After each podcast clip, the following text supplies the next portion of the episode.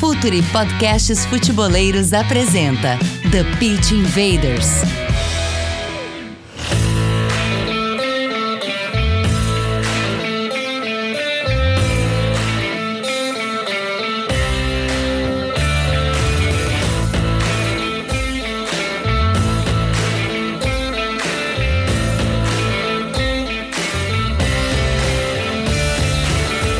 Olá, futeboleiros! Olá, futeboleiras! Futuri Podcasts apresenta The Pitch Invaders, episódio 218. Sempre falando de maneira profunda e séria sobre o jogo. Meu nome vocês já sabem, Eduardo Dias, e estamos no ar em mais uma invasão futeboleira. Vamos começar direto para nossa conexão. Conexão o cara que já esteve aqui, não é a estreia dele no Futuri e no TPI. Rodrigo Capelo, jornalista e autor do livro O Futebol Como Ele É. Bem-vindo de volta, Rodrigo. Fala, Eduardo. Obrigado pelo convite para participar novamente. Eu não lembro, honestamente, qual foi o número do, do, episódio que eu participei, mas já faz bastante tempo. Já faz bastante e, tempo. É, era uma época que o Flamengo estava começando a contratar. Acho até que ainda era a gestão do Eduardo Bandeira de Melo, finalzinho. Acho que foi por ali. Mas é isso aí. E tô com, tô com um livro aqui, O Futebol Como Ele É. Eu sempre faço propaganda em todo lugar que eu passo, cara. Então, vou, vou fazer um merchandising invasivo. Estamos com um podcast, mas também com um vídeo no YouTube. Para quem está com vídeo, sabe, está sabendo também que eu também estou com o meu livro em mãos, porque afinal de contas é uma leitura futeboleira obrigatória. Invaders, vamos invadir o futebol como ele é.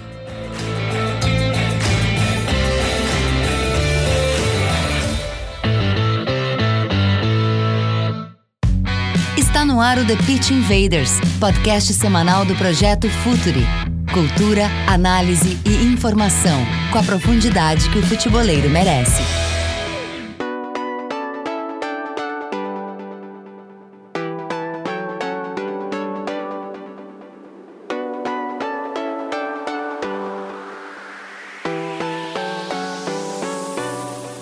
Capelo, gente sempre começa o nosso assunto aqui por contexto.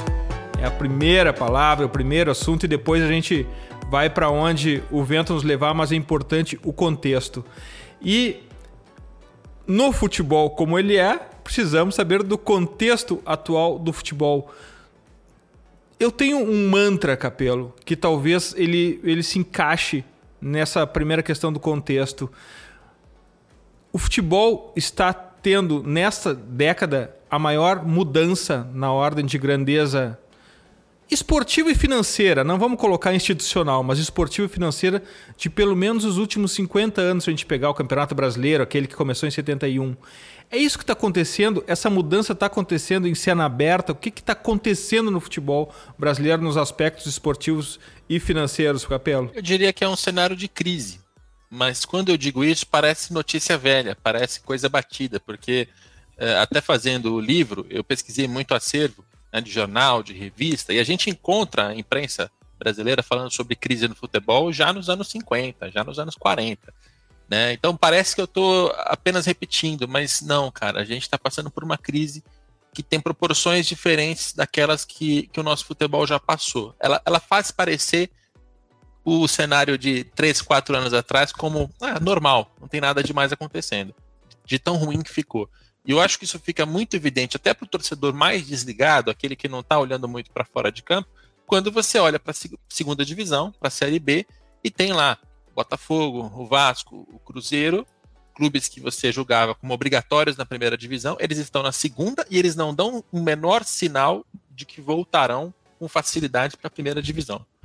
Né? Então, eu acho que esse é o sinal mais grave de todos e que mostra é, instituições que são detonadas. Né? Esses clubes eles foram destruídos nos últimos anos e até décadas para chegar ao ponto que eles estão hoje.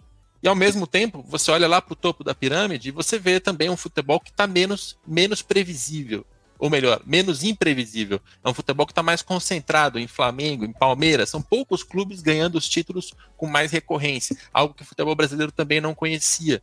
Né? Então, por esses dois sinais, né, instituições que estão arrebentadas e é, concentração de dinheiro e resultado em poucos clubes, eu acho que a gente tem aqui um cenário é, muito diferente e um cenário negativo. Se a gente pegar 20 anos atrás, de alguma maneira, Capelo, assim, a gente sempre viveu em crise.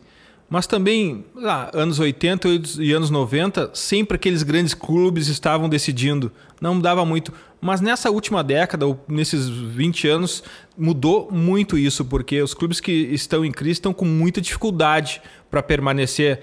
Eu não estou falando mais nem na primeira página da primeira divisão, já estamos falando da, de ficar na primeira divisão. E outros clubes mais enxutos começam a crescer, outros projetos começam a aparecer. Uh, essa mudança, se a gente fizer um, uma timeline disso, uh, ela não aconteceu de uma hora para outra, né? Ela vem acontecendo. Acho que Lei Bosman foi um ponto que começou a mudar isso de forma mais visível. Para o futebol brasileiro, acho que não. O futebol europeu, sem dúvida, né? Porque aquilo mudou a lógica é, competitiva ali entre os clubes, financeira e esportiva. Para futebol brasileiro, a gente tem alguns pontos importantes. Né? Um deles é 1987, fundação do Clube dos 13, que é o primeiro momento em que se assina um contrato de longo prazo. Longo prazo era um ano, né? O, o, a transmissão até então já gerava algum dinheiro para os clubes, mas era sempre em contratos muito pontuais. É, vendia a final do Campeonato Paulista para três, quatro emissoras juntas. Aquele, aquele momento não. 87 foi quando 13 clubes se juntam, decidem que não querem mais dividir o dinheiro e o produto com os outros, assinam um contrato de um ano com a Globo e fecham um contrato de patrocínio com a Coca-Cola. Então, ali é, é um marco de quando vira o um negócio, porque deixa de ser um futebol muito movido pelo dinheiro de bilheteria e passa a ser um futebol que tem também e principalmente o dinheiro da televisão e o dinheiro dos patrocínios. Essas duas coisas andam juntas. E aí a gente vai passando por algumas etapas de, de desenvolvimento. Né? Então a Lei Pelé, em, 80, em 98, foi muito importante. A adoção dos pontos corridos em 2003 foi muito importante.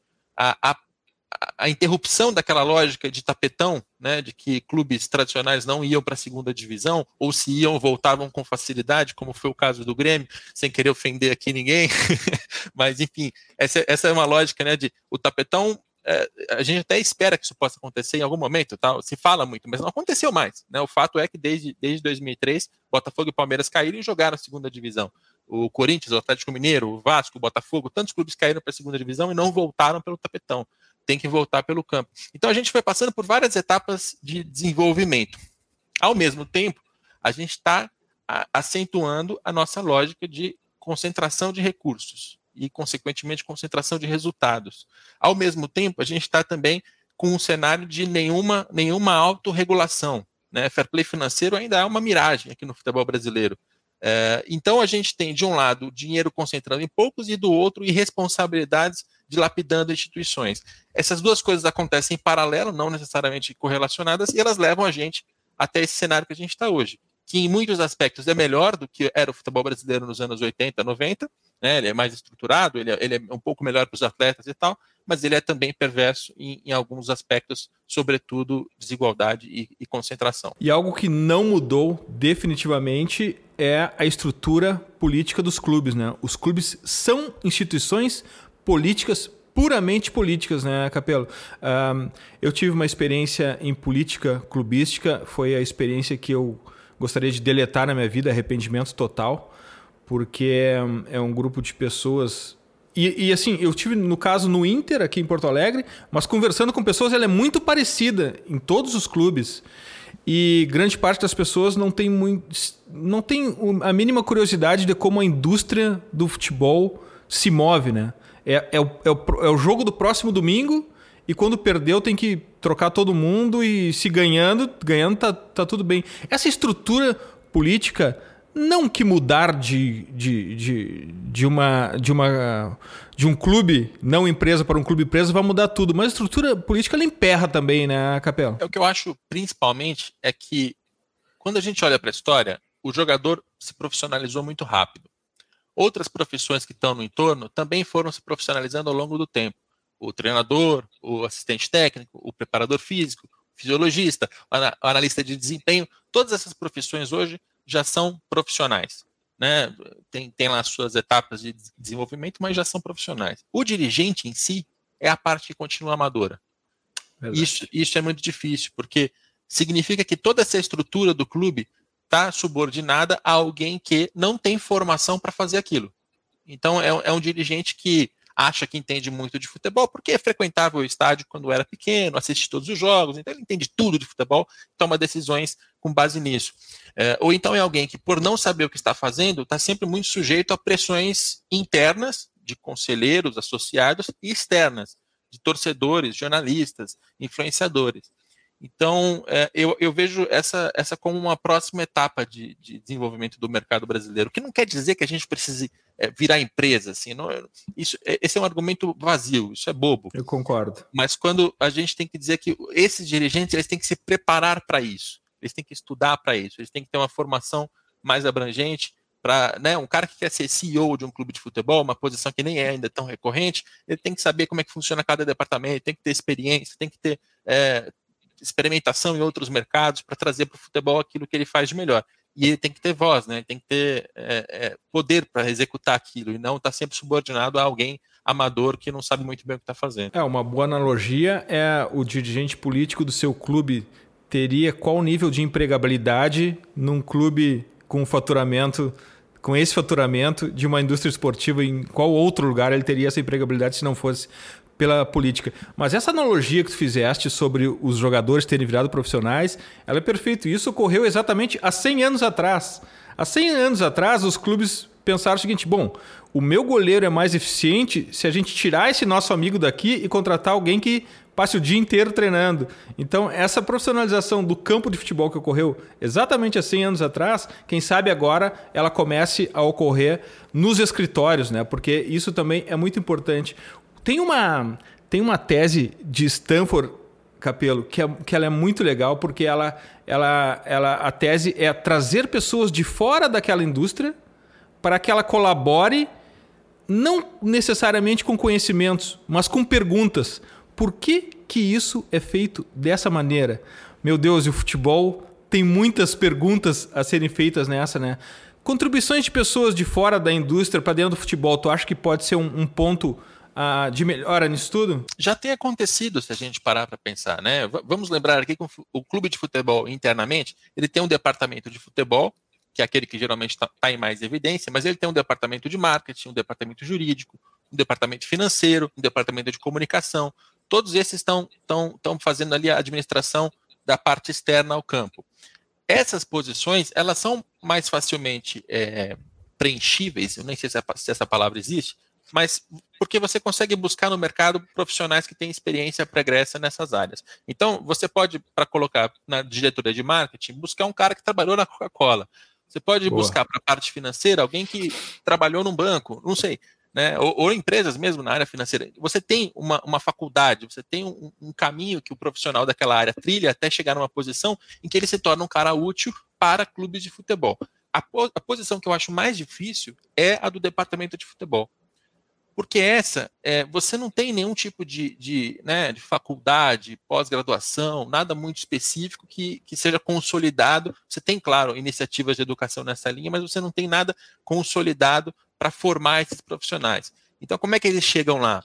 Né?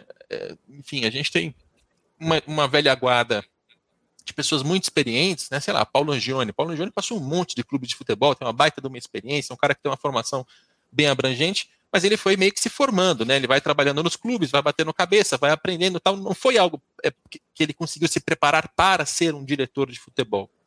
E, e, e ainda hoje, mesmo tendo é, o, o, Alexandre Pássaro, que estava no São Paulo, foi para o Vasco, é um cara mais jovem, com seus quase 30 e poucos anos. Você tem pessoas jovens que já estão desempenhando essas funções. Rodrigo Caetano, Alexandre Matos, né, diretores de futebol que ficaram muito famosos, mas nenhum deles é, passou por um processo de formação para fazer aquilo.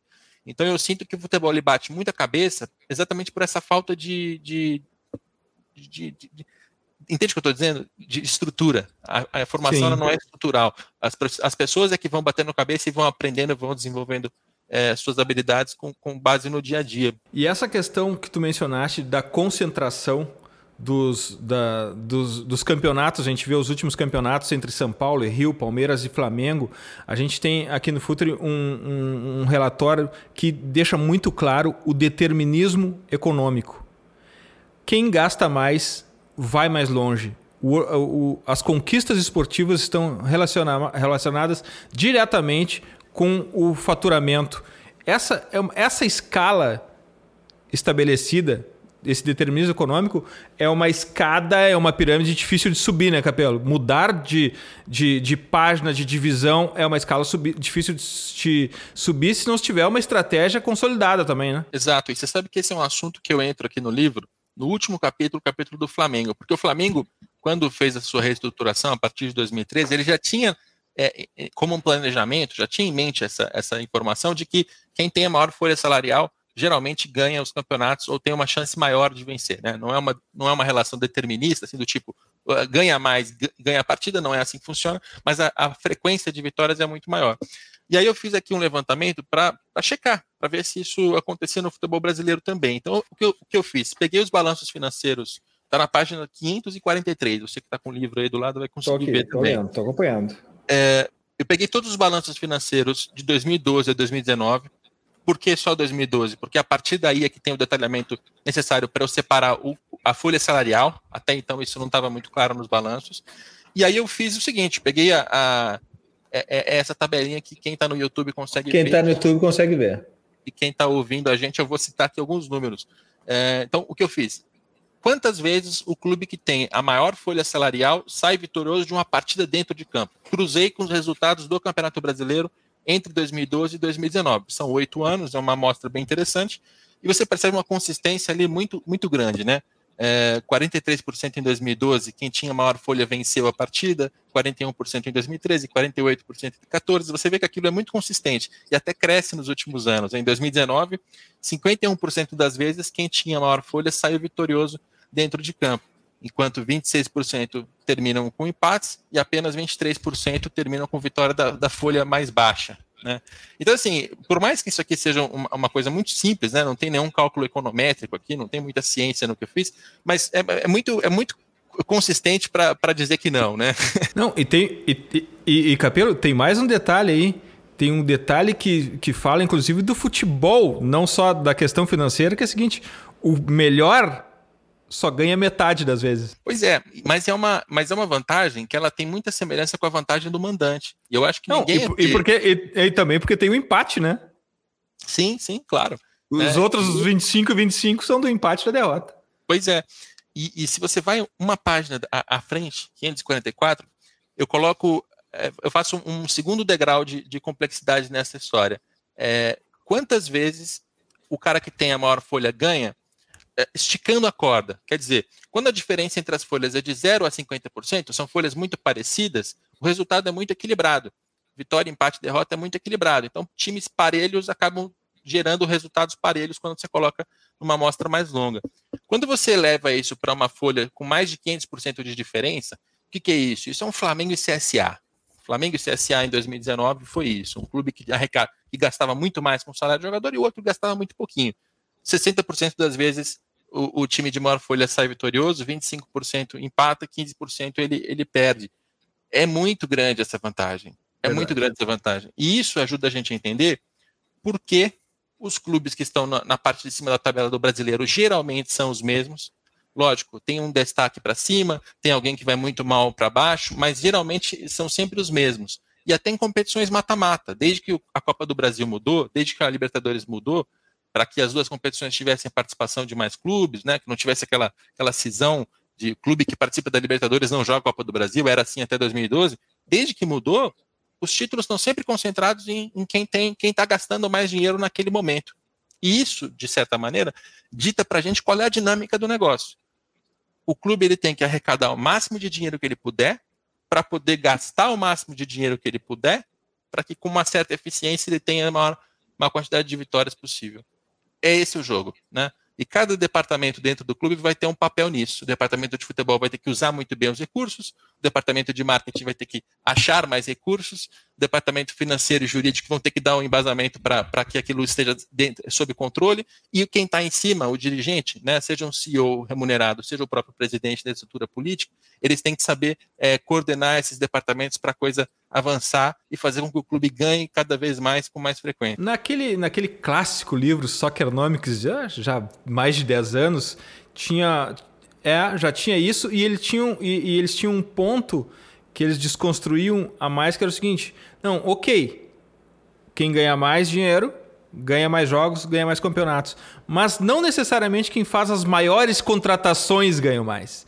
Não é gastando em contratações. Salário de jogador tem alguma relação, mas a contratação ela, ela, ela descola dessa, desse, desse determinismo. É isso. E o que eu faço no livro, aliás, o Flamengo ele se baseou nisso. Você, você pegava os primeiros, as primeiras apresentações ali da parte é, pensante da, da administração do Flamengo em 2013, elas já faziam referência a esse Soconomics, já faziam referência a essa regra. Então, eles já sabiam disso quando eles montaram o projeto.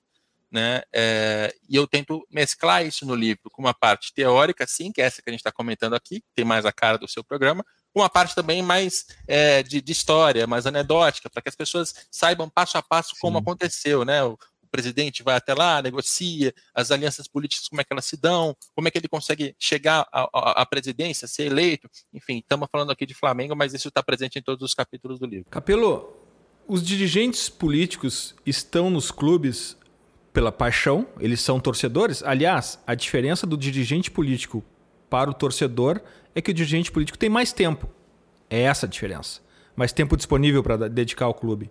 Mas eles estão lá por uma questão que se chama aprovação social. O dirigente social, o dirigente político, ele está lá por amor ao clube, mas ele também busca aprovação social. E a aprovação social não é sinônimo de eficiência de forma alguma, nem esportiva e nem e, e, e tampouco financeira. De alguma maneira, esse é um obstáculo que ele é insolúvel. Não vamos é não, não tem como mudar isso, né? Tem, porque o mercado do futebol ele é diferente dos outros mercados. Não é uma empresa de refrigerantes e de salgadinhos.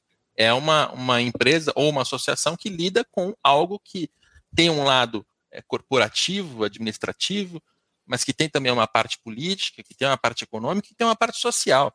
Né? O clube de futebol, em muitos aspectos, ele se assemelha à igreja.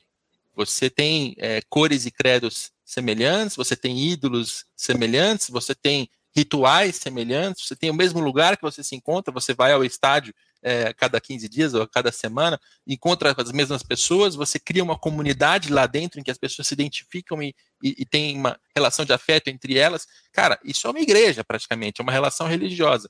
Então não dá para a gente olhar para um clube de futebol e achar que, não, não, para ser mais, é, mais bem administrado, tem que colocar apenas grandes profissionais, tirar a parte política, acabar com o lado social. Isso não dá para fazer, isso não existe. Até porque, mesmo quando a gente olha para clubes que são empresas e que são propriedades, com um dono ou com outro, esse dono nunca entra apenas para fazer um negócio, né? Porque se ele quiser ganhar dinheiro, ele vai ganhar dinheiro em outros lugares que são muito mais rentáveis e lucrativos. Futebol não é a indústria correta para ganhar dinheiro, né? Exato.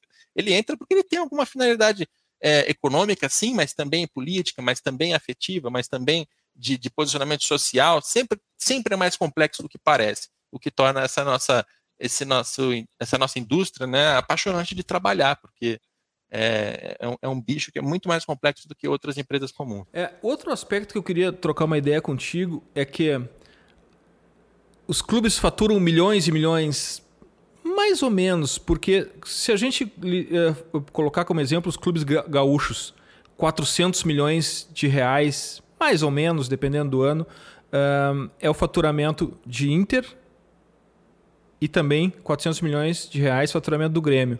Uh, não é tanto dinheiro assim, né, Capelo? Quanto fatura uma rede de supermercados do interior do estado, por exemplo? Cinco, seis vezes isso? Pois é, cara. É, aliás, isso é uma das primeiras coisas que eu aprendi na minha cobertura e que foi muito bom aprender cedo, porque é, desmistifica um pouco essa visão que a gente tem. Eu estou até pesquisando enquanto a gente fala aqui, tem a maiores e melhores da exame que faz um, uma lista de faturamento. Eu vou tentar achar isso em tempo aqui enquanto eu falo. É, o futebol brasileiro, é, o Flamengo, que é o grande, grande clube que mais fatura, ele chegou próximo de um bilhão de reais em 2019, 800 e poucos milhões. A Globo, naquele mesmo momento, tinha 15 bilhões em receita. E se a gente fosse buscar outras empresas maiores do que a Globo, e há muitas delas, elas faturam 15, 20, 30, 40, 50 bilhões de reais por ano. Então, o, o, o futebol, é, eu, eu, eu, li essa frase num artigo lá atrás, no artigo do Oliver Sykes.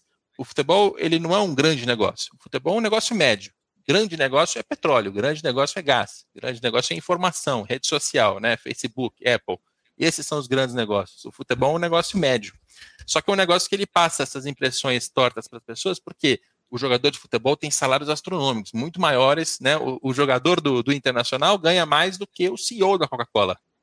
É, por quê? Porque a natureza do negócio é diferente, porque todo o dinheiro que o clube arrecada, ele não está é, visando remunerar um, um acionista, ele está tentando ganhar é, dentro de campo. Então ele gasta tudo aquilo com o jogador. Então o jogador acaba tendo um salário muito descolado do resto da sociedade e gera essas, essas percepções que às vezes são equivocadas. Exatamente, a visibilidade potencializa tudo. O Capelo fez a, a, a relação com a Rede Globo, mas quem está nos ouvindo procura se informar quanto fatura a rede de farmácia da sua cidade, o supermercado da sua cidade e vai ver que os grandes clubes nem faturam tanto assim. Vamos fazer um, um water break aqui e a gente volta daqui um minuto e meio para falar mais sobre o futebol como ele é, o livro futeboleiro do ano obrigatório. Fala, futeboleiros, tudo bem? Eu espero que vocês estejam gostando do episódio de hoje. Mas antes de seguirmos com esse bate-papo, eu quero fazer um convite para vocês. Se você quiser receber conteúdo exclusivo no site, ter acesso às matérias fechadas, vai lá na aba Club e faça parte do Futuri Club por apenas 12 reais mensais ou até mesmo em planos semestrais com desconto ou até mesmo anuais. Você ainda vai ter direito a desconto nos cursos do Futuri. Então, fique ligado. Além disso, eu quero lembrar para vocês que esse episódio também tem o apoio do Futuri Pro, o departamento de análise e mercado do Futuri. Seu time gasta menos dinheiro e ganha mais jogos. Para mais informações, mande um e-mail para comercial@futuri.com.br. E estamos de volta com Rodrigo Capello, o autor do Futebol como ele é, o livro futeboleiro do ano. Capello, tem algo que está mudando a indústria do futebol, que se chama dinheiro americano. Juros baixos, tira do investimento financeiro, coloca em business, coloca em negócio. Só que o equity das, dos, dos clubes das ligas profissionais americanas são caríssimos. São caríssimos. E uh, eh, para entrar num clube da NBA é impensável. NFL impensável talvez MLS, mas os americanos descobriram, principalmente na Europa, algo que eles odeiam dentro de casa, que é a segunda divisão. Entrar nos clubes periféricos de segunda divisão, dinheiro americano, mas algo talvez mais importante que isso, o playbook, a forma de administrar americana. Esse é um ponto que começa a mudar um pouco a estrutura dos clubes europeus. E eu também, estudando, eu descobri uma coisa, Capelo. Não existe só um tipo de investidor. Não é todo investidor que quer a Roma. Tem clube que também que quer clubes da tem investidor que também quer clubes da segunda divisão da Dinamarca. Então, isso é um ponto que está entrando uh, no futebol porque a maior indústria do mundo, esportiva do mundo, descobriu o maior esporte do mundo. O que, que tu conseguiu já no teu radar identificar de dinheiro americano influenciando no futebol, Capelo? É, o que eu percebo, né, do que eu converso com as pessoas mais, mais próximas, é até uma tendência que as pessoas não devem imaginar, né? Porque, ah, quero ter um clube de futebol, claro, você quer ter o Real Madrid, o Barcelona, mas não, os, os negócios que têm sido mais recorrentes no futebol brasileiro é o de você pegar um clube médio, um clube pequeno, que está num segundo, terceiro escalão, é, melhorar a administração principalmente, eventualmente fazer investimentos também para contratar jogador, para parte de infraestrutura e tal, levar a um novo patamar, principalmente de receita, né? até porque quando você chega numa primeira divisão, você vai arrecadar muito mais, você arrecada três, quatro, cinco vezes o que você arrecadava numa divisão inferior, e aí o ativo passa a valer muito mais e você revende. Esse é o tipo de, de negócio que tem sido mais feito por proprietários de clubes no futebol europeu. É, e, e, isso se faz, inclusive, com, com, valores muito mais baixos do que a gente imagina, né? Porque eu tenho uma matéria recente no, no Off the Pitch, que tem até nomes parecidos aqui com, com os nossos. É, eles mostram que no futebol dinamarquês você tem uma quantidade de clubes muito maior hoje nas mãos de investidores e, sobretudo, de investidores estrangeiros, alguns deles americanos, porque o cara chega com 5 milhões de, de euros, compra o clube de futebol, assume categorias de base que vão gerar jogadores e que podem ser vendidos e, e, recuperar esse investimento muito mais facilmente, né? Quer dizer, você não precisa investir 100, 200, meio bilhão de euros. Você faz um investimento de 5 milhões de euros, forma jogadores, vende e com uma administração um pouco mais arrumada você consegue o seu retorno financeiro. É, é, acho importante a gente ficar de olho nesse tipo de negócio para entender, né? Primeiro para desmistificar um pouco, para não achar que, que negócio no futebol se faz só com as grandes compras, né? De franquias de, de americanas, que são coisas raras até de acontecer essas transações é, se faz negócio de maneira muito mais frequente com, com valores mais baixos e com, com iniciativas, né? iniciativas não, com propósitos diferentes daqueles que a gente pode imaginar. Né? É claro, para o Qatar isso não faz sentido. Para o Qatar comprar o PSG faz sentido porque é um projeto geopolítico, é um projeto de que é muito mais abrangente isso. do que aquilo. Para os Emirados Árabes, o Manchester City faz muito mais sentido. Criar uma multinacional de clubes tem uma outra, uma outra pegada, um outro objetivo. Mas o negócio mais recorrente é esse: é pegar clubes menores, valorizar, subir, revender. É, e sobre esses dois modelos administrativos, Manchester, os dois lados de Manchester nos dão um exemplo, né? O Manchester City com um modelo é, de soft power, de querer mostrar a, a pujança de, de um país e o outro modelo, o modelo americano, que inclusive é acusado de não é, avançar e gastar mais, que é o, do, é o caso do United. Mas, Capelo, tem um ponto importante para a gente falar aqui, que é o seguinte. Uh, o Vale do Silício já foi Velho Oeste. E esse aspecto é ilustrativo de que dinheiro e tecnologia mudou o ecossistema, mudaram o ecossistema o Brasil o Velho Oeste. Será que a gente também não está pronto e na mira para venture capital, para dinheiro que chega para mudar o sistema? Uh, o Uber, quando chegou no Brasil, todo mundo pensou, ah, não tem como acabar com a máfia do táxi, com a máfia do transporte coletivo, é impossível, pois o dinheiro e a tecnologia mudou. Uh, eu não acredito que legislação mude o ecossistema. Não adianta a gente fazer leis e não, agora tem clube empresa, mas dinheiro e tecnologia atropelam tudo. Aqui o Brasil está pronto para essa invasão de dinheiro e tecnologia para mudar o ecossistema por aqui, Capela? Não sei. Não sei, com, toda, com toda sinceridade, porque é, o Brasil ele, é, ele é muito atrasado em muitas coisas e o nosso futebol é muito atrasado também. Então a gente soma, soma atrasos aí, né? E a gente tem principalmente uma estrutura que ela está muito montada em volta desses é, associados, conselheiros, dirigentes. É, eu acho que é, é relativamente fácil e vai acontecer com frequência que um clube como o Bragantino seja comprado por uma Red Bull e vire algo muito maior ou muito diferente do que era. Para bom, para pior, não sei. Para melhor ou para pior, não sei. Pode acontecer. E acho que será mais frequente. Mas isso vai acontecer com o América Mineiro, isso vai acontecer com o Paraná, isso vai acontecer com clubes talvez o Atlético Paranaense, né, no, que, é um, que é um porte até mais alto, mas eu acho difícil que a gente faça do Palmeiras, do São Paulo, do Corinthians, do Flamengo, clubes que vão ser comprados e vendidos por questões culturais, por questões de talvez desinteresse até de quem está fora, porque para comprar esses clubes é, é muito dinheiro, e, mas principalmente porque os atuais donos eles não vão largar o osso tão facilmente.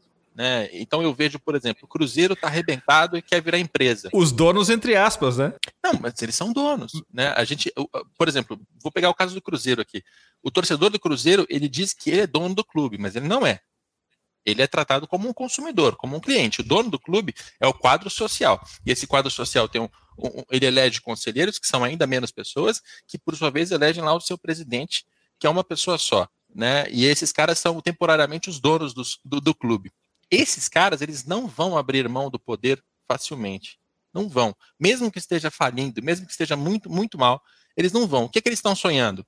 Não, a gente vai virar empresa, é, alguém, um investidor vai chegar, vai colocar dinheiro, vai ser um sócio minoritário, vai colocar, vai comprar 49%, os outros 51% continuam com a gente aqui com, a, com o quadro social e a gente a, vai fazer a, a caneta segue, a caneta segue com a gente, só entra o dinheiro dele faz algum sentido isso para você? Se você quer colocar dinheiro, você vai colocar é, 300 milhões de, de, de, euros ou, ou 200 milhões de euros num clube para pagar dívidas, para resolver todas as burradas que foram feitas no passado, e, e, mas não venha querer mandar, porque quem vai continuar administrando são os próprios associados, conselheiros e, e presidente. É, é, o, o, Cruzeiro tem uma cabeça um pouco nessa linha. Eu nunca, eu nunca ouvi falar, por exemplo, que eles querem vender o clube como um todo.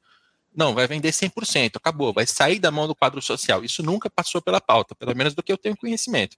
E essa mesma história eu ouvi no América Mineiro, eu ouvi no Fortaleza. Fortaleza lembra que tinha uma história de vai negociar Os com russos, russos, com russos, então.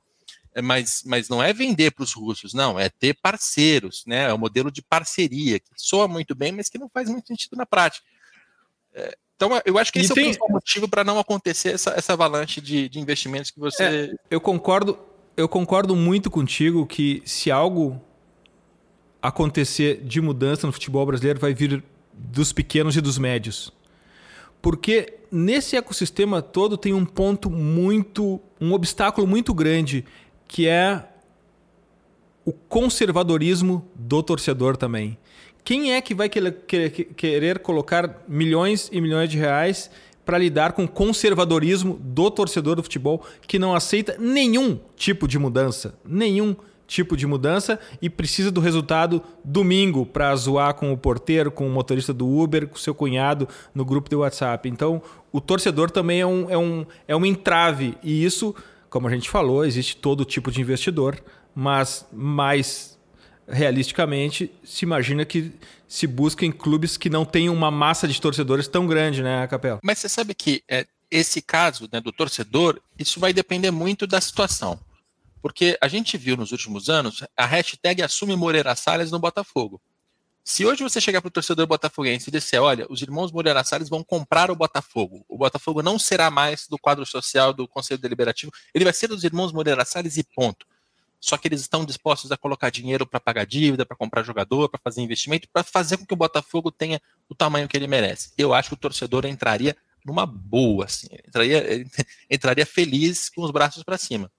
É, então, e, então, por quê? Porque a situação era muito desesperadora para o Botafogo. Agora, se você chega para o flamenguista hoje e diz que é, qualquer, qualquer flamenguista banqueiro vai comprar o clube, ele fala, não, para quê? Não, a gente já tá ganhando tudo, deixa, deixa do jeito que tá. Eu não sei, eu acho que o torcedor, ele tende a oferecer resistência, sim, em muitos casos, mas a resistência definitiva e decisória é a do, do atual proprietário, é o do conselheiro, é o do presidente. Esses são os caras que não querem sair do jogo, porque não é só dinheiro, como a gente já falou nesse episódio é política. Né? O presidente do clube ele, tem, ele consegue abrir a porta com o presidente da República se ele quiser, entendeu? Ele consegue um espaço na agenda do presidente da República, do governador do estado, do prefeito da cidade.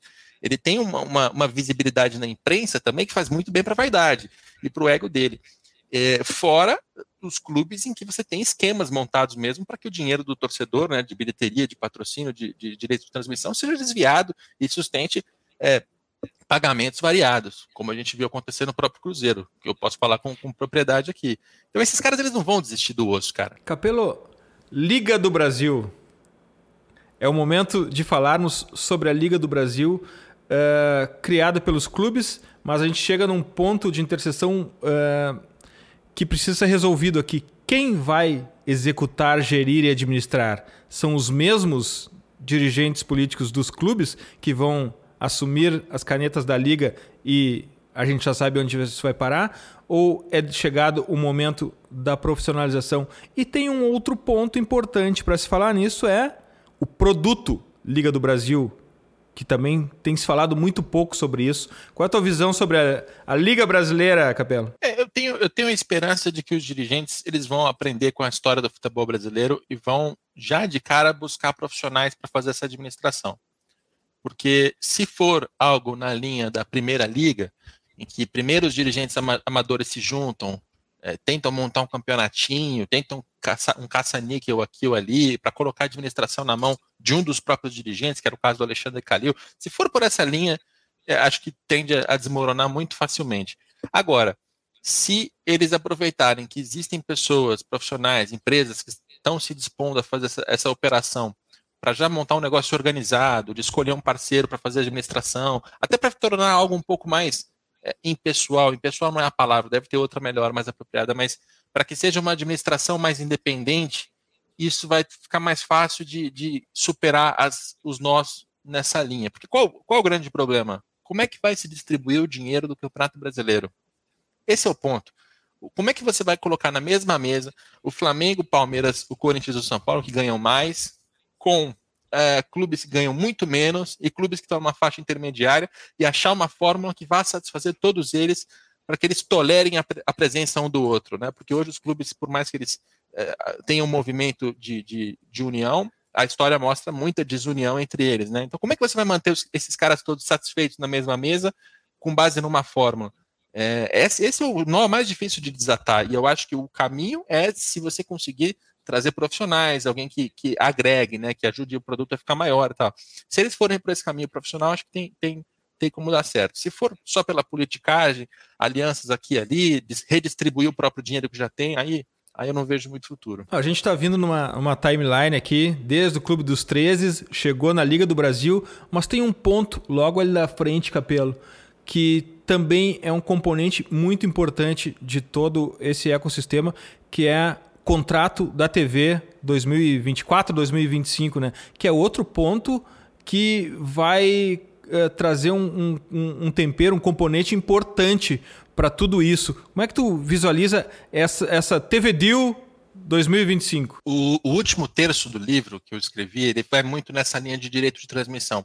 São cinco, seis capítulos em que você passa por os diferentes momentos para entender. E fazendo um resumo muito, muito rápido aqui, a gente percebe que em 2011, quando ainda existia o Clube dos 13, os dirigentes eles tiveram ali um momento de, de guerra política, de, né, você tinha um lado rebelde, dissidente, você tinha um outro lado que queria manter a coisa como, elas, como ela estava, baseado na concorrência de televisão aberta entre Globo e Record.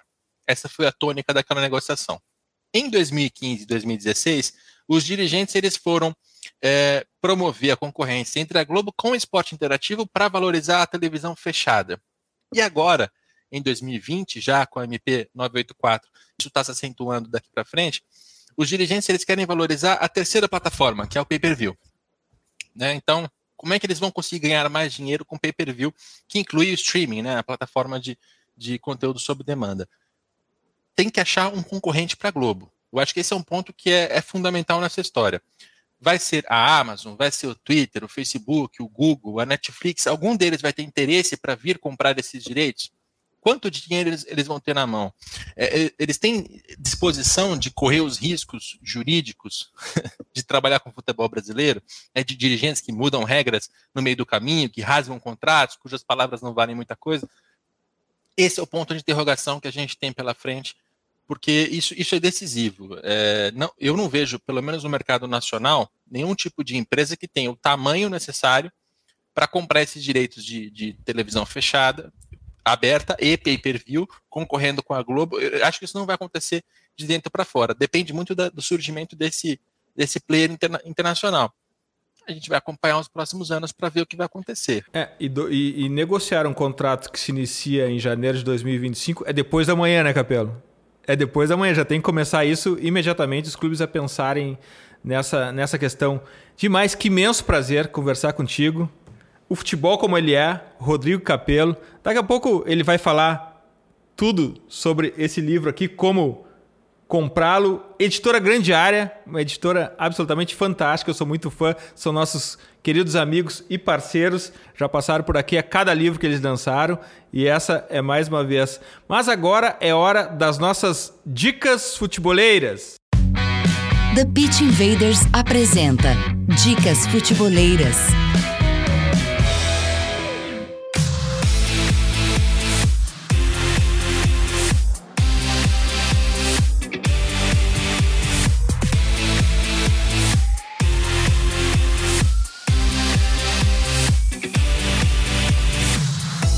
A minha dica futeboleira dessa semana, desse episódio, tem tudo a ver, tem tudo a ver com Jogos Olímpicos. A gente está gravando esse episódio em julho de 2021, durante a Olimpíada de Tóquio 2020.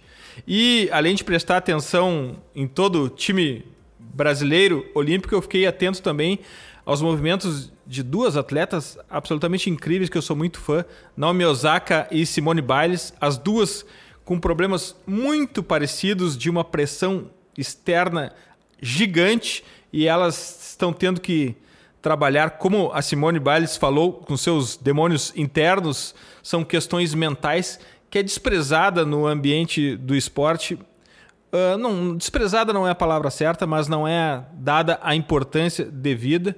E a minha dica tem a ver com a Simone Biles, essa gênio do esporte, que é o documentário que tem um nome muito de acordo com isso. Simone versus herself, ou seja, Simone versus ela mesma. E esse documentário está disponível no Facebook Watch. É grátis, se é que existe alguma coisa grátis na internet, mas é só chegar no Facebook e procurar por Simone versus herself. Tem legendas em português e o link está no post de divulgação do episódio no futuri.com.br.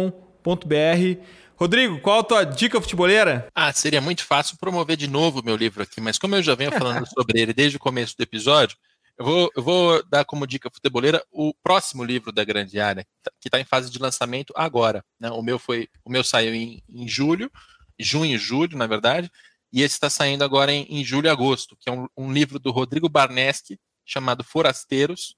A, a sub, a sub, o subtítulo vai deixar muito claro do que se trata crônicas, vivências e reflexões de um torcedor visitante.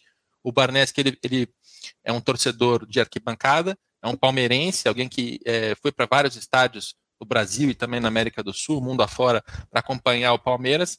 E aí ele traz nesse livro um conteúdo que eu, eu só li o prefácio até agora, do Luiz é, Antônio Simas, um prefácio muito bonito, mas que eu estou muito curioso para ler, porque eu acho que quem está disposto a, a, falar sobre negócio de futebol tem que entender também a parte social, tem que entender a parte passional, tem que entender a emoção. Né? Você tem que, que usar o seu cérebro nas horas certas e tem que saber usar o coração. Então, esse tipo de leitura do Forasteiros eu acho que é fundamental para para a gente entender a cabeça do torcedor, principalmente quem não é de arquibancada como eu, porque eu não sou de arquibancada, eu sou de, de ar-condicionado, de, de videogame e série.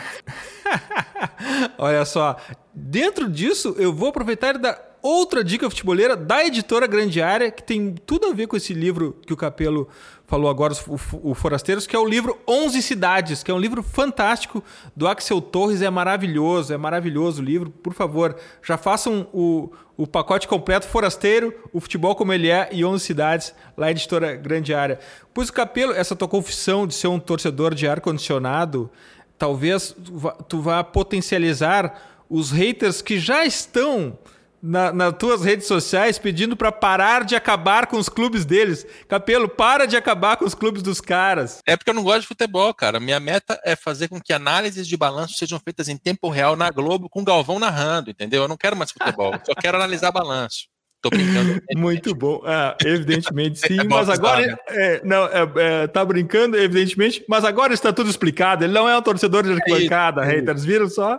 É por isso. Valeu, Capelo. Muito obrigado. Muito obrigado pelo serviço que tu estás prestando ao futebol. Esse, eu, esse, esse assunto é muito importante. A gente precisa falar sobre eficiência esportiva, eficiência econômica também. Está tudo interligado. Essa conexão ela é fundamental e a gente está no meio de uma mudança de ecossistema muito importante. E grandes clubes estão descendo a escada, outros clubes pequenos médios estão subindo a escada. Capelo, obrigado por, por, ter, por teres vindo aqui e até a próxima. Eu que agradeço o convite, sempre, sempre à disposição. Muito em breve teremos notícias da, da, minha, da minha continuidade aqui. Depois eu conto. Olha só, Invaders, graças por estarmos juntos em mais esse TPI.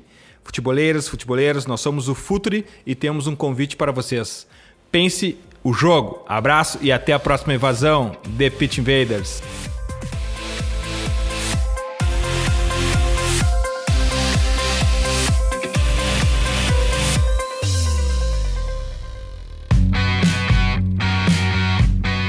Futuri apresentou The Pitch Invaders.